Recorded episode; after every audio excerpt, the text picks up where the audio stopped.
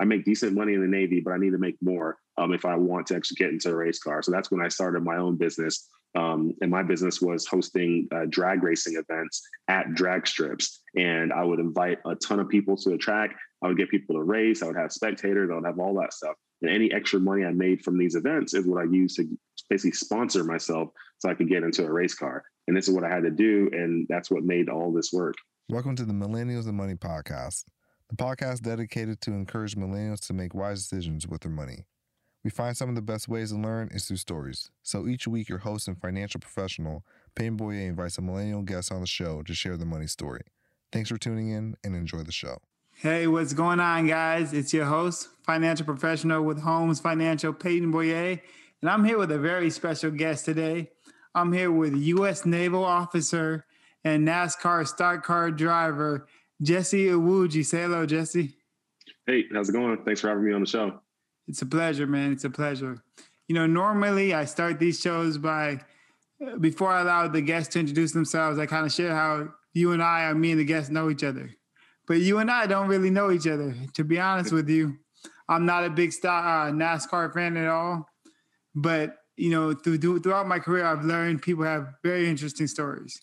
So I'm always looking on LinkedIn to find someone whose story might be interesting. And hopefully the guest listeners can learn from their story.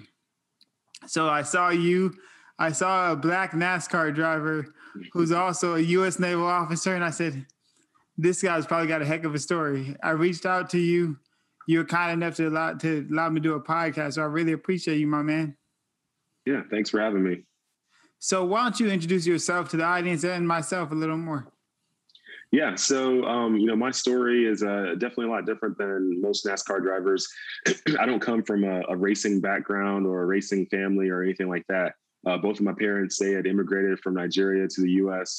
Back in the 80s before deciding to settle in Dallas, Texas. And while growing up in Dallas, I naturally gravitated towards football at first because, you know, football is the biggest thing in Texas. And eventually in middle school and high school, you know, I worked really, really hard to get better and better at football. And eventually by my senior year in high school, I started getting recruited by a few schools. And one of those schools that was recruiting me was the U.S. Naval Academy. I looked at it as a really good opportunity to go to a great school, get an opportunity to play, you know, great football for a team that was winning a lot of games, get a great education. And then when I graduate, be able to become an officer in the U.S. Navy, which was, you know, pretty much a career started for me. So it was just a win in all three different ways. So I ended up going to the Naval Academy, played football there all 4 years from 2006 to 2010. Also ran track while I was there. I was a sprinter. And after I graduated in 2010, I became a surface warfare officer in the Navy. And as a surface warfare officer, I was on multiple ships. I went on a couple different deployments to the Middle East. And during my free time that I would have when I was back home, where my duty station was back home in San Diego, I would, you know, I had some free weekends. So I would take my personal cars to local tracks near me because I liked cars and I liked going fast and I want to do it legally. So I go to the track to do it. So I would do that. I did that for a few years. And after a few years of that, finally just made this crazy decision that I wanted to become a race car driver while being in the Navy still. And that's when this crazy journey began. And I had to figure out how to find the money to do it, how to find teams, how to get training, how to learn how to drive a race car. I had to figure all this stuff out. And it took me a while to really start getting traction. But once I started getting traction, things started building upon each other. And next thing you know, I went from, you know, a guy who had never raced in a real race car before to a guy who finally hopped into like a late model stock car, you know, which is kind of a lower level of racing. And then I just worked my way up from there. And eventually now I'm racing in the national levels of NASCAR. So while still serving. So it's been a crazy journey. I have some businesses now too. I had to put on my entrepreneurial hat on just to even find the funding to get into a race car because I had to figure out a way to get extra money. All these things I had to do, but that's kind of what got me to this point. And now I'm one of two African-Americans racing in the top three levels of NASCAR. I'm excited to getting more into your story and hearing more about your journey. You know, this podcast is all about financial success and how others get there. And, you know, I find the cornerstones, the foundations of someone's financial mindset or mindset around money, it gets put in place at a young age. Of course, those cornerstones can always change, but that's where that foundation gets put in place. So talk to us. What was money like in your household as an immigrant or with immigrant parents growing up in Dallas? Have much when I first got here to U.S. My dad had a few $100s, enough to basically get plane tickets to go, back and forth to Nigeria to, get things all squared away and stuff. But he didn't really have much money. My mom, she didn't have anything either. So when they got here, they knew that hard work, a lot of effort and grinding was going to, get them somewhere. So, my mom at first, she was she was a hotel maid. And she worked at different hotels and motels and stuff, cleaning. And she knew that wasn't going to be a life for her. She knew that she wanted to really achieve like the American dream. She had to do more, be more.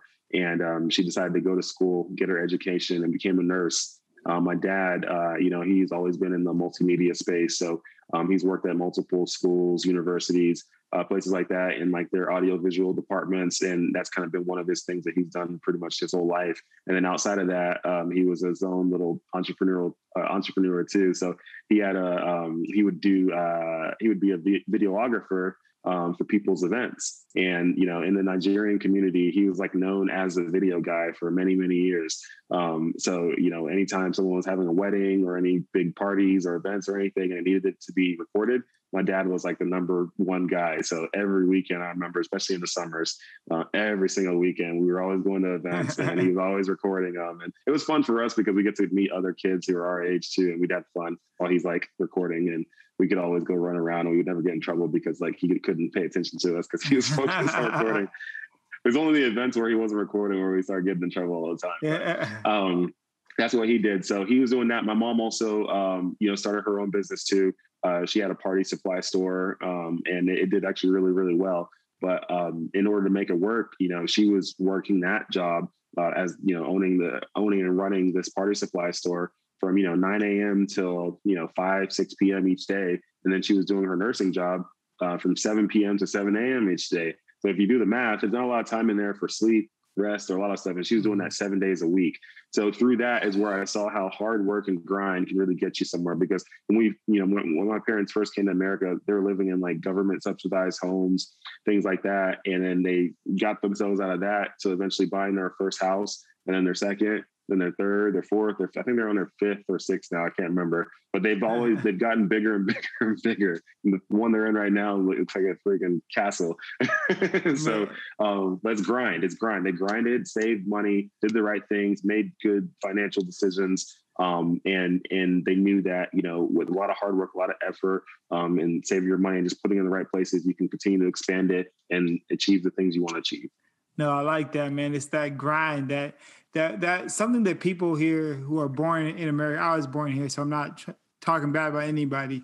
But mm-hmm. My wife, she's from Mexico, and I see her parents come over, and I see them recognize the opportunity that some of us don't see. Mm-hmm. Like your mom busted her behind to working two jobs. Like it sounded like there's like 4 hours of the day she was not working, so she was grinding. Your dad had his own personal business. And I see that a lot too, like that entrepreneurship mindset. I know where my wife comes from, her town in Mexico, like the only way to have a job is if you start your own.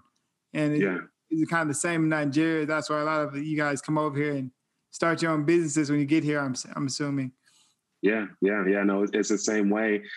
That's the thing. Like if the opportunity isn't there to be given to you, you go create it.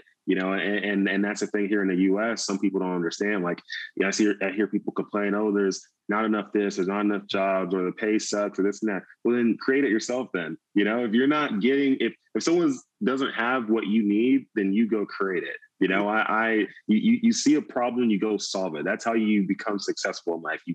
There's a problem, you solve it. If you're not getting enough money, you go make it. I love what you're saying, because that's why I started my own firm. That's why I went independent.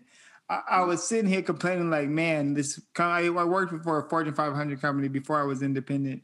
And I said to myself, man, I can't serve the clients the way they need to be served. And then my wife kind of said, well, why don't you stop complaining about it and go fix it? And I was like, okay, you call me out now. And then I started my own thing, and I'm helping people, serving them the way I feel they need to be served, and they're getting the kind of advice they need to get to reach their goals. And it's all because I didn't sit there and just complain about where I was. Instead, I decided to see the problem and fix it. Exactly. That's pretty much what it is. You're a professional problem solver. That's what entrepreneurs are. Well, let's fast forward a little bit, man. After you got out your parents' house, it might have been those college years, might have been sometime before or after. But what was life like when you took that kind of entrepreneurship mindset or that kind of go fix it mindset that your parents have given to you? Mm-hmm. What was life for you? You became a little more independent, whether it was in college years or the military. What happened next after you getting out your parents' house, and what was money like for you then? Yeah. So, when I graduated from high school in 2005, that was the last time. I got to pause you. So you're class of 05, baby. Me too. Class of 05. Yeah. Yeah. October 87. What year and month were you born? August 87. Oh, you got me by a few months. Yeah. So, graduated 2005. And when I did, that was the last time I lived at my parents' house. Haven't lived there since. I just go visit since then. Because it's just, and in my mind, it was never an option to like stay there past that. The only thing in my mind was, after high school, I'm going to go to college and play football. And I'm going to graduate college and I'm going to go work whatever, thing I'm working. And that's it. Like, there was like no other option. So I couldn't even imagine it's not an option. Like, cut the ropes, burn the boats, and that's it. I was going. Yeah. So that's what that. So did that. Graduated, and then got to the academy. Now at the academy, I had to learn a lot of things. Obviously, I didn't have any like major bills to pay for because everything was covered. Through scholarship stuff and being at the academy and all that. So I didn't have any major bills, but I still started to somewhat learn about money a little bit. I did have a credit card. I think I had like a $5,000 limit. So I quickly learned that, when you use a credit card, you got to pay it. So luckily, I haven't, since the moment I started having credit back in when I was 18 years old till now, I haven't ever had any issues with paying it. But I still, had to pay. There's times where I've had balances for a long time and, I would pay it each month. And I learned that minimum payments don't do much, so I learned a lot from an early age. And then, after graduating college, becoming an officer in the Navy, obviously I started getting, better paychecks and all that stuff. So then I started really, really learning about money and bills and all that stuff and how all that stuff. Huh? What did you do for income while you were in college? What did you do to earn money? So fortunately for us at the academy, everything is covered as far as your dorm, food, all that stuff. You can eat for free, 3 square meals a day, every single day, and everything's covered. And really, you don't have to spend money on anything. You're pretty much given everything. But if you want to do anything outside of the school, then you're on your own, right? So they do give us each year. So as a freshman, you get $100 a month. As a sophomore, you get $200 a month. As a junior, you get $300 a month, and then as a senior, it's like $600 and something a month. So you don't really have much. So when you do leave outside of the school gates and you decide that you want to, go party somewhere or go grab some food, or whatever, you don't have a lot of money to be messing around. Like right now, it's nothing for me to go with my fiance out and have a between both of us $50, $60, $70 meal, whatever. Back then, if I did something like that, I'd be like, oh my God, I don't have much left for the rest of the month. So you gotta talk to me about what was it like. I'm sure there's some months you messed up, but what was like that learning to budget, what was that like? And talk about some times where you might have got overspent towards the beginning of the month and kind of have to do without towards the latter half. What was that like? It happened all the time, And that stuff happened really in high school because my mom would give us $20 for 2 weeks, right? So she'd be like, hey, she did the math, the lunch, because she would never give us enough money to get the expensive lunches at school. So whatever the minimum basic lunch is, she gave us enough money for 2 weeks for that. It's about $20. She gave us that. And, usually I'd come in the first few days and get the expensive lunch. All of a sudden, I don't have any more money for the second week. And then I'd go into the second week and I'd be like, okay, how am I gonna make this happen? And I either just didn't have a lot to eat that day or I just figured it out, and that's how I started becoming really resourceful and making things work. So it taught me a lot, which is good. I'm glad I learned then, because I never put myself in a very bad position. But I would, put myself in, sucky spots sometimes, and I'd have to learn from it. I spent too much early, so I'm just not going to have much today. And that's just how it's going to be. And I'm going to live through it. It's going to be fine. And that's kind of what I do when I'm working with my clients on the budget. I'm going to hold you accountable. You told me you want to spend this much.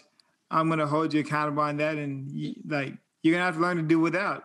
And when once you learn to have a few months of doing without, you start saying, okay, I can make this last, I can make this stretch. Let me not just blow it at the beginning. And there's got to be something behind that of the, like, I'm sure you learn things with that budget they gave you. Like they know, they do the math. They're like, these kids can survive on $100 a month. We pay for all their food. They got room and board with us. There's no reason $100 a month should not be enough for this young freshman. And you can tell they put some thought behind that. And I'm sure you get all your students learn from doing that, living like that. Oh yeah. Yeah, they did. Especially, as a freshman, we're getting $100 a month, because as a freshman, you're only allowed to leave campus one day a week. And that was Saturday. And it was only from morning till midnight, I believe. So, they only give you about 4 days a month to leave, basically one Saturday, or each Saturday, you basically get to leave throughout that day, each week. So with that 4 days, if you do the math, yes, maybe $25 a day, you could pretty much use it, that money for, and, maybe go out and at $25, that's enough to somewhat get you by for the day. You're not going to go buy an expensive meal, but maybe get some McDonald's or some Chick-fil-A and maybe one other little thing, and you'll be done with that $25 for a day. So if you budget it right, you'll be all right. But then again, during that time too, because you're a freshman, we're all 18 years old, 19. A lot of us still have some sort of parental help. So my mom would still, I would say each semester she would give me maybe $300-$400. That's it. So that I would tack that on to the other $100, that I was getting each month. So, I spread it out a little bit, and, maybe I'd have a budget of around $200 a month, instead, which was helpful. Yeah. And I know from just my friends and the guys who I've met, I know sailors and Navy men, they like to party. And I know college students like to party. So I know, I know it was a balancing act for you guys, man. Oh yeah. For me, I was just, I did like to party, but at that time I couldn't really go many places to party because I didn't even have the time to. They didn't let us. So, we just try to find something fun to do for, the 12 hours or so we got of liberty. So let's kind of fast forward to the point when you enlisted, and now at that point, did you enlist as active duty or did you enlist in the reserves? So after the academy, we get commissioned as officers and we're active duty. Okay. So what was that like? Did you do any tours? I'm sure in the Navy you went all over. What was that like? Yeah. So in my first 4 years, I went on 2 different deployments. Both of them went to the Middle East. Those were good times, really good times for saving too, because especially during my first deployment, I think I probably saved $45,000 to $50,000 in my first deployment because it was 10 months away. I was smart enough where I timed out my lease for where I was renting at that time, all that stuff. And I got rid of everything. The only bills I had on deployment was, I think, my car and cell phone, maybe a couple little things. It was maybe, I don't know, maybe $800, insurance to $800 or so in bills a month. It wasn't much at all. And then, but at that time I was getting paid, I don't even know, $5,000+. So the rest of that stuff, basically $4,000 to $5,000 of it was going to savings every month. Cause I didn't, cause while on deployment, there wasn't a lot that I was spending on. I mean, I'd get food here and there. It really wasn't expensive. I was eating most of my meals on the ship. I would eat one meal off the ship. That one meal I ate off the ship wasn't any more than $10, So I saved a lot of money during that time. So that was really nice. And that helped set me up for really what helped me eventually get into NASCAR. That's wise. I got a lot of clients and a lot of young buddies, my brother-in-law and a lot of my family, they're all in the military. And a lot of the younger ones, these guys are spending money like they have expenses. And they have virtually no real expenses, especially when they're deployed, but they're not doing what you did. So what do you think what it was that gave you that thought process? I better save some of this rather than just, it's going to be here next month. I'll spend it all. What made you think about, I need to save? So because pre-deployment, I set a goal, right? So for me, being a car guy, all that stuff, I had goals with the car stuff. I was getting this track towards becoming a race car driver, right? And I didn't really know that this is where I was taking it, but I knew what it was going to help me achieve, which what it helped me achieve eventually led me towards the track for becoming a race car driver. So, for me, I had these goals with, I had a Dodge Challenger at that time, and I wanted to break some records with it. I wanted to build up a lot of hype for as far as social media, like just a whole bunch of stuff, right? And I knew, okay, in order to do it, I was going to need to do this crazy build on the car, and I knew I needed to save X amount of money to do it. I knew I needed to save X amount of money to also pay off some other stuff. So there's all this stuff I wanted to do. And I knew in order to do it, I was going to need the capital to make it happen. So I set goals and I was like, okay, on deployment, I'm going to save this amount of money so that I could make this happen. By doing that, I came back from deployment. I got the car ready the way I needed to get it ready. I went to all these competitions. I was winning. I was doing all this stuff, creating a really big name for myself. And by doing that, that's what eventually led me to eventually having the opportunity to start racing my way up to NASCAR. That's so big, man. I talk to my clients a lot about goal setting. You know, it's amazing what a person can do when they're intentional about it. I had a client, she wanted to refinance her house. Her biggest thing was she had more money going out the house than coming in. So she was running a deficit month after month after month. But once we started working together and started planning, she was able to save $200 a month. Then we started looking to refinance her house. Once we got there, we gave her an itemized list of things she had to accomplish as far as bills paying off, past due tax she had to take care of, things like that. And she hit these things month after month after month because she had a goal she was planning for. And so it's so important to do that goal setting. Like, I'm sure the question I'd asked you was, why do so many young people who are enlisted use all their money every single month? And it's because they don't have goals. They don't have their eye on the prize of what they're saving for. So let's talk about that goal, man. So I know you had the other Challenger, you're doing your YouTube thing, your social media marketing thing, but how does that turn into a NASCAR racer? Let's talk about that. Yeah. So once I built up the fame of the Challenger, I was doing everything I was doing. I was building my name on social media, YouTube. I was getting, tons of views on different things. From there, I was like, okay, I wanted to be this big name in the car world. And once I became this bigger name in the car world, when I started going to different shows and events and things, obviously people knew who I was. Well, by going to one particular event, I was there and I happened to run into a guy who was racing late model stock cars. And late model stock cars are kind of like a lower level series of NASCAR. It's like where you want to start if you want to work your way up.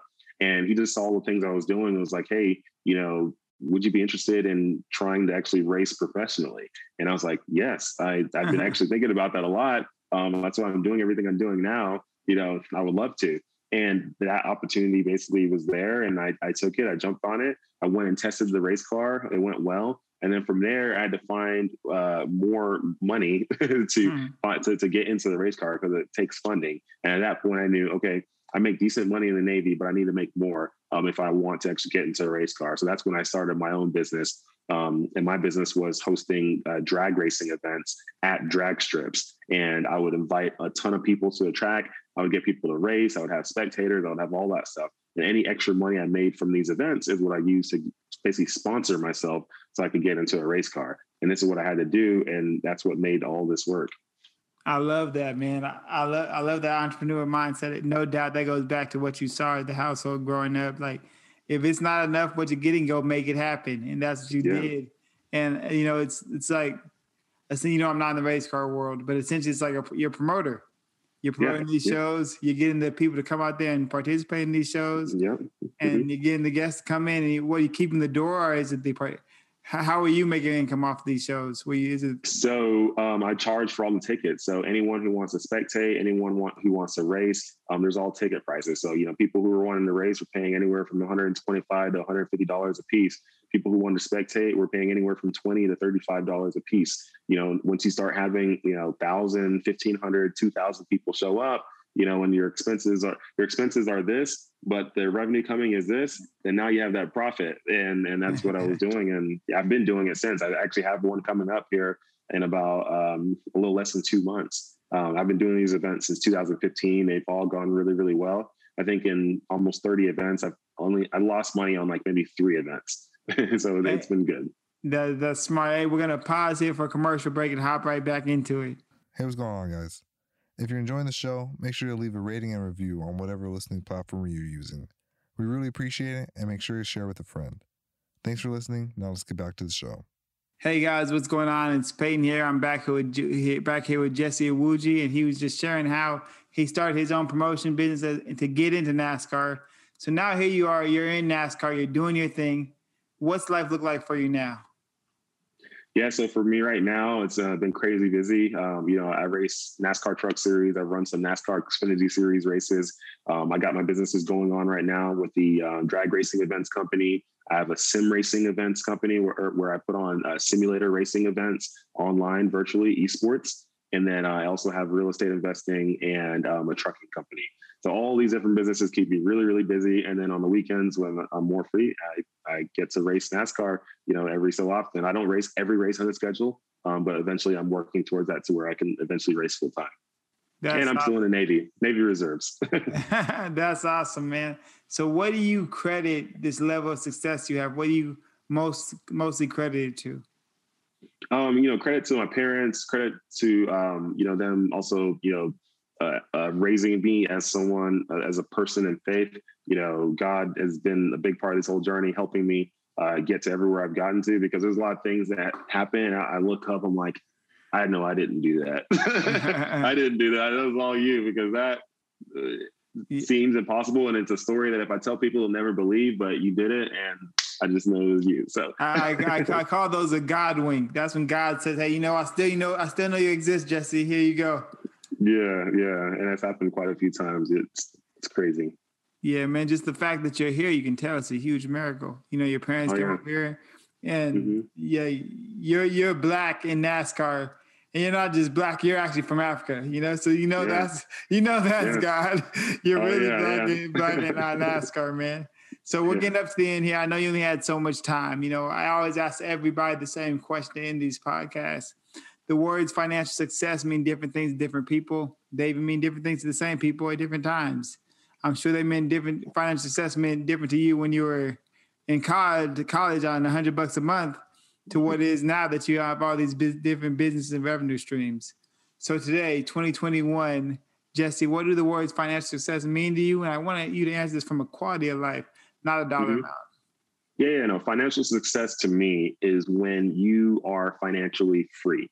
And when you are financially free, that means that every expense and bill that you normally have is completely covered. Plus, on top of that, you have a lot of extra money to live the lifestyle that you want to live freely without ever having to look at your bank account and worry about anything. That is true financial success for me, when you have financial freedom. You don't have a 9-to-5 job that's holding you back all the time. You have passive income coming in at all times. And it's just, finances just aren't a worry anymore. That's financial freedom. And that's what I work towards, is to be financially free. Hey, I like it, man. And you're on your way there. You're doing great things with your investing, with your businesses. I love the businesses. A lot of my clients, they come to me and talk to me about investing in stocks and bonds. And that's what I do. It's what I do for my clients. But I always say the return on private enterprise on a small business trumps the return in the stock market, trumps the return in cryptocurrency. It trumps so much when you invest in yourself and the vision that you have. You're living proof, man. You've done it.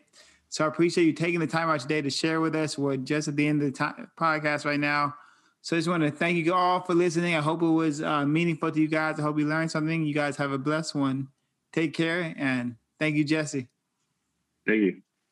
Peyton Boyer is a financial professional with Holmes Financial of and securities offered through Bertha Fisher & Company Financial Services, Inc., BFCFS, member FINRA, FIPC. Holmes Financial is independent of BFCFS.